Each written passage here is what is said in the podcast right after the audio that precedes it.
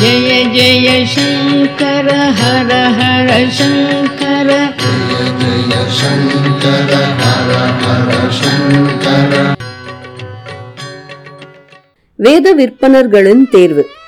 ஆயிரத்தி தொள்ளாயிரத்தி ஐம்பத்தி ஐந்தாம் வருடம் ஜனவரி மாதம் இருபத்தி எட்டாம் தேதி காஞ்சியில் வேத விற்பனர்களின் சபையை கூட்டி ரிக் யஜுர் சாம அதர்வன வேதங்களில் மிகச்சிறந்து விளங்கிய விற்பனர்களை தேர்ந்தெடுத்து பாராட்டி சன்மானங்கள் வழங்கினார் சுவாமிகள். ஆயிரத்தி தொள்ளாயிரத்தி ஐம்பத்தி ஆறாம் வருடம் ஜூன் மாதம் ஏழாம் தேதி வினோபா பாவே மகா சுவாமிகளை சந்திக்க வந்திருந்தார். சரித்திர புகழ் பெற்ற சந்திப்பாக அமைந்தது. இதே ஆண்டில் ஹோவர்ட் கான் என்ற அமெரிக்க பாதிரியும் சிகோகா பல்கலைக்கழக பேராசிரியர் மில்டன் சிங்கர் என்பவரும் சுவாமிகளை சந்தித்து பேசினார்கள். அத்வைத்த சபையின் வைர விழாவும் சுவாமிகளின் முன்னிலையில் இவ்வாண்டு காஞ்சிபுரத்தில் நடத்தப்பட்டது. வைர விழா மலர் ஒன்றும் வெளியிடப்பட்டது. ஆயிரத்தி தொள்ளாயிரத்தி ஐம்பத்தி ஏழாம் ஆண்டு பிப்ரவரி மாதம் ஏழாம் தேதி சமஸ்கிருத கமிஷன் தலைவர் டாக்டர் சுனிதி குமார் சாட்டர்ஜி மற்றும் சில உறுப்பினர்கள் நம் மகா சுவாமிகளை சந்தித்து சமஸ்கிருத பாஷை அபிவிருத்தி அடைவதற்கான ஆலோசனைகளை பெற்று சென்றனர். மகா சுவாமிகள் பீடாதிபதியாக ஐம்பது ஆண்டுகள் நிறைவு. இந்த ஆண்டு மார்ச் மாதம் பன்னெண்டாம் தேதியுடன் மகா சுவாமிகள் காஞ்சி காமகோடி பீடம் அமர்ந்து ஐம்பது ஆண்டுகள் பூர்த்தியானதையொட்டி கலவையில் விழா கொண்டாடப்பட்டது. புது பெரியவர்களுடனான இந்த விழாவில் சி பி ராமசுவாமி ஐயர் அவர்களும் ராஜாஜி அவர்களும் கலந்து கொண்டு ஆசி பெற்றனர். ஆயிரத்தி தொள்ளாயிரத்தி ஐம்பத்தி எட்டாம் ஆண்டு பிப்ரவரி மாதம் இருபத்தி ஆறாம் தேதி அமெரிக்க எழுத்தாளரான பால் டியூக்ஸ் என்பவரும் பிலிப் லெவஸ்டைன் எனும் பிரெஞ்சு எழுத்தாளரும் சந்தித்து பேசினார்கள். சுவாமிகள் அப்போது சென்னையில் தியாகராய நகரில் தங்கியிருந்தார்கள். மகா சுவாமிகளின் எளிமையும் அளவற்ற ஞான விளக்கங்களும் அயல் நாட்டினரை வியக்க வைத்தன. சுவாமிகள் சென்னையில் ஐநூற்றி முப்பத்தி நான்கு நாட்கள் தங்கியிருந்தார்கள். அதில் இருநூற்றி பதினொன்று நாட்கள் மயிலையில் தங்கினார்கள். மார்ச் மாதம் பதினைந்தாம் தேதி புது பெரியவர்களுடன் மகா சுவாமிகள் புறப்பட்ட போது ஏராளமான மக்கள் கனத்த இதயங்களுடன் பிரியாவிடை அளித்தனர். ராஜாஜி அவர்களும் கலந்து கொண்டு சொற்பொழிவாற்றினார். சீன படையெடுப்பு. ஆயிரத்தி தொள்ளாயிரத்தி அறுபதாம் ஆண்டு மகா சுவாமிகள் திருச்சியில் நேஷனல் உயர்நிலை பள்ளியில் நீண்ட நாட்கள் தங்கியிருந்தார். அறுபதாம் ஆண்டு நவம்பர் மாதம் சீன படையெடுப்பு நிகழ்ந்தது. தேச மக்கள் கலங்கி போனார்கள். பாரத தேசம் இந்த பிரச்சனையிலிருந்து மீளவும் மக்கள் மனசாந்தி அடையவும் மகா சுவாமிகள் மகாலட்சுமியின் எட்டு மூர்த்திகளில் ஒன்றான விஜயலட்சுமியை வேண்டி வணங்கி வரும்படி அறிக்கை வெளியிட்டார்கள். ஆயிரத்தி தொள்ளாயிரத்தி அறுபத்தி மூன்றாம் ஆண்டு மகா சுவாமிகள் நவராத்திரி விழாவை தஞ்சாவூரில் கொண்டாடினார்கள். ராமேஸ்வரத்தில் ஸ்ரீ ஆதிசங்கரர் விமான திருப்பணியை பூர்த்தி செய்து கும்பாபிஷேகத்திற்கும் ஏற்பாடு செய்தார்கள். தேவிப்பட்டணம் சென்று சமுத்திர ஸ்நானம் செய்து நவகிரக பூஜை செய்தார்கள். சங்கர ஜெயந்தி அன்று இரு சுவாமிகளுமாக ராமேஸ்வரத்திற்கு விஜயம் செய்தார்கள். அன்று கும்பாபிஷேகம் சிறப்பாக நடைபெற்றது. ஆயிரத்தி தொள்ளாயிரத்தி அறுபத்தி நான்காம் ஆண்டு காஞ்சிபுரத்தின் ஸ்ரீமடம் புதுப்பிக்கப்பட்டது.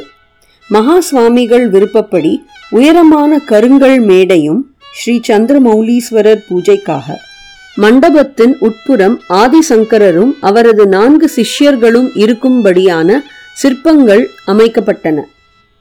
இந்த ஆண்டு பிப்ரவரி மாதம் இருபத்தி ஏழாம் தேதி குருவாரத்தன்று ஸ்ரீ ஆதிசங்கர பகவத் பாதரின் பாதுகையை இரு சுவாமிகளுமாக பிரதிஷ்டை செய்த வைபவத்தை ஆயிரக்கணக்கான பக்தர்கள் தரிசிக்கும் பாக்கியம் பெற்றனர். போப்பாண்டவர் வருகையும் மகா சுவாமிகளின் செய்தியும். இந்த ஆண்டு நவம்பர் மாத கடைசியில் போப்பாண்டவர் இந்தியா விஜயம் செய்தார்கள். அவருடைய வருகையை எதிர்த்து கருப்பு கொடி காட்டுவதற்கு இந்து மத சபையினர் முடிவெடுத்திருந்தார்கள். மகா சுவாமிகளின் காதுகளுக்கு இச்செய்தி எட்டியதும் மிகுந்த வருத்தப்பட்டு இவ்வாறு செய்வது தவறு என்று கூறியதுடன் ஒரு செய்தியையும் வெளியிட்டார். அதன்படி கதோலிக்க மத குருவான போப் இந்தியாவுக்கு விஜயம் செய்யும் போது அவரை அவமதிக்க கூடாது திட்டமிட்ட ரீதியில் மதமாற்றம் நிகழும் போது நாமும் திட்டமிட்ட வழியில் ஆன்மீக கட்டுப்பாட்டை சமாளிக்க வேண்டுமே தவிர பிற மத தலைவர்களை எதிர்ப்பதும் அவமதிப்பதும் தவறு. நாட்டின் இன்றைய நிலையில் எல்லா மதத் தலைவர்களின் ஒத்துழைப்பையும் பெற்று மக்களை நல்வழிப்படுத்த முயல்வது மிக முக்கியம் என்று வலியுறுத்தினார்கள். தனுஷ்கோடியில் உதவி. இந்த ஆண்டு டிசம்பர் மாதம்தான் தனுஷ்கோடி கடும் புயலில் பாதிக்கப்பட்டு கடலில் மூழ்கியது. பாம்பன் பாலம் சேதமடைந்து ஆயிரக்கணக்கான மக்கள் பாதிக்கப்பட்டதுடன் மிகப்பெரிய அளவில் உயிர் சேதமும் ஏற்பட்டது. இதற்கான நிவாரண பணிகளில் காஞ்சி மடம் மகா பெரியவரின் கட்டளையின்படி ஈடுபட்டு உதவியது. புது பெரியவர்கள் நேரிலேயே சென்று மக்களுக்கு உணவு வழங்கி ஆறுதல் மொழிகள் கூறினார். மகா சுவாமிகளின் பீடாரோகண வைர விழா. இந்த ஆண்டு பிப்ரவரி மாதம் பதிமூன்றாம் நாளுடன் மகா சுவாமிகள் காஞ்சி பீடம் ஏற்று அறுபது ஆண்டுகள் பூர்த்தியாயிற்று. இதற்கான சிறப்பு நிகழ்ச்சிகள் ஸ்ரீ அகோபில கஷேத்திரத்தில் நடைபெற்றது. புது பெரியவர்கள் கங்கா தீர்த்தத்தினால் மகா பெரியவருக்கு அபிஷேகம் செய்தார்கள். ஸ்ரீ லக்ஷ்மி நரசிம்ம சுவாமியை தரிசித்து கொண்டார்கள். மகா சுவாமிகளின் பீடாரோகண விழா தேசம் முழுவதும் கொண்டாடப்பட்டது. ஆயிரத்தி தொள்ளாயிரத்தி அறுபத்தி ஆறாம் ஆண்டு பிப்ரவரி ஆறாம் தேதி சென்னையில் அனைத்து மடாதிபதிகளுக்குமான மாநாட்டை மகா சுவாமிகள் கூட்டினார்கள். இந்த இந்து சமய பேரவையில் ஆலய குறைபாடுகள் சமய வளர்ச்சி தடைகள் பற்றிய விரிவான கருத்துக்கள் பேசப்பட்டன. மார்ச் மாதத்தில் சென்னை சிவா விஷ்ணு ஆலயத்தில் பிடியரிசி திட்டம் தொடங்கி வைத்து பசுவதை தடுப்பு பற்றியும் வரதட்சணை வாங்குவதை தடை செய்வது குறித்தும் மகா சுவாமிகள் உபன்யாசித்தார்கள். ஆடம்பர தருணங்களில் பட்டாடைகளை அறவே தவிர்க்க வலியுறுத்தினார்கள். திருப்பதி சென்று வேங்கடவனுக்கு கலசாபிஷேகம் செய்துவிட்டு காளஹஸ்தி மலை மேல் அமர்ந்திருந்த ஆலயத்தை கண்டுபிடித்து நடராஜ ரங்கஸ்தலம் என்று பெயரிட்டார்கள். ஆயிரத்தி தொள்ளாயிரத்தி அறுபத்தி ஏழாம் ஆண்டு இரு சுவாமிகளும் ஸ்ரீசைல கஷேத்திரத்திற்கு விஜயம் செய்தார்கள். கடும் மலையேற்றத்தை பொருட்படுத்தாமல் கால்நடையாகவே ஸ்ரீ பிரம்மராம்பிகை சமேத மல்லிகார்ஜுன சுவாமிகளை தரிசனம் செய்தார்கள். அங்கே ஆதிசங்கரரின் திருவுருவம் அவரது நான்கு சிஷ்யர்களுடன் ஸ்தாபிக்கப்பட்டு கும்பாபிஷேகமும் செய்விக்கப்பட்டது அழகான சலவைக்கல் மண்டபமும் முகப்பில் நர்த்தன விநாயகரும் அமைக்கப்பட்டிருந்தது. பல்கலைக்கழக மாணவர்களுக்கு பகவத்கீதை புத்தகம் வழங்கும் திட்டம் ஒன்றையும் சுவாமிகள் ஆரம்பித்து வைத்தார். ஆயிரத்தி தொள்ளாயிரத்தி அறுபத்தி ஒன்பதாம் ஆண்டு ஜூன் மாதம் முதல் பத்து நாட்கள் சென்னை ஆழ்வார்பேட்டையில் ஸ்ரீ மகா சுவாமிகளின் ஆசியுடன் சண்மத மாநாடு நடைபெற்றது. திருமதி எம் எஸ் சுப்பலட்சுமி அவர்களின் இசை கச்சேரி நடைபெற்றது. பின்னர் சுவாமிகளின் காஞ்சிபுரத்தில் ஸ்ரீ சர்வ தீர்த்த குளக்கரையில் குடில் அமைத்து கொண்டு தங்கி நீண்ட காலம் மௌன விரதத்தையும் மேற்கொண்டார்கள். ஆயிரத்தி தொள்ளாயிரத்தி எழுபதிலிருந்து எழுபத்தி ஐந்தாம் ஆண்டுகளில் மகா சுவாமிகள் நீண்ட உபன்யாசங்களை தவிர்த்து கொண்டார்கள். வெகு குறைந்த நேரங்களே பேசினார்கள். ஆழ்ந்த தியான நிலையையும் அதிக அளவிற்கு காஷ்ட மௌன நிலையையும் கடைபிடித்தார்கள். மகா சுவாமிகளுக்கு எண்பது வயது. ஆயிரத்தி தொள்ளாயிரத்தி எழுபத்தி நான்காம் ஆண்டு மே மாதம் பதினெட்டாம் தேதி சின்ன காஞ்சிபுரத்தை அடுத்து உள்ள தேனம்பாக்கத்தில் சுவாமிகள் தங்கியிருந்தபோது அவருடைய எண்பது வயது ஜன்மதினம் பக்த கோடிகளால் கொண்டாடப்பட்டது. குடிலை விட்டு வெளிவராமலே இருந்த மகா சுவாமிகள் அன்று வெளிவந்து தரிசனம் கொடுத்தார்கள். சகசிர சந்திர தரிசனம் என்று பெயரிட்டு பக்தர்கள் கொண்டாட முற்பட்ட போது எல்லா விழாவிற்கும் உரியவர் ஆதிசங்கரரே என்று கூறிவிட்டார் சுவாமிகள். ஆயிரத்தி தொள்ளாயிரத்தி எழுபத்தி ஐந்தாம் ஆண்டு மகா பெரியவர்கள் கலவைக்கு சென்றார்கள். கலவையில்தான் மகா சுவாமிகளின் பரமகுருவின் பிருந்தாவனம் உள்ளது. அறுபத்தி எட்டாவது பீடாதிபதியான நம் சுவாமிகள் அறுபத்தி எட்டு ஆண்டுகளுக்கு முன் அவர்களது பதினைந்து வயதில் பீடமேறிய புனிதஸ்தலம் அதுதானே. கலவையிலேயே மகா பெரியவருக்கு அபிஷேகங்கள் செய்யப்பட்டன. அந்த ஆண்டின் வியாச பூஜையும் இரு மகான்களாலும் அங்கேயே நிகழ்த்தப்பட்டது. மகா சுவாமிகளுடன் திரு காமராஜ் திரு கரியப்பா திருமதி இந்திரா காந்தி சந்திப்பு.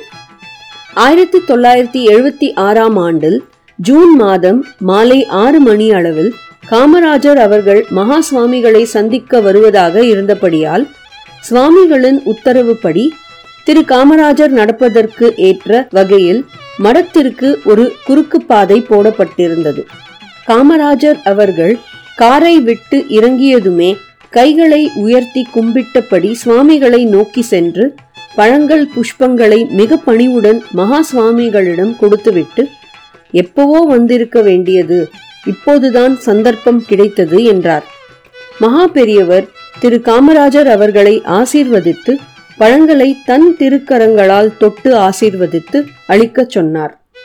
இந்திய ராணுவ தலைவர் திரு கரியப்பா அவர்கள் மகா பெரியவரை தரிசிக்க வந்து மகா சுவாமிகளுடன் கன்னடத்தில் பகவத்கீதையை பற்றி பேசிக் கொண்டார்கள்.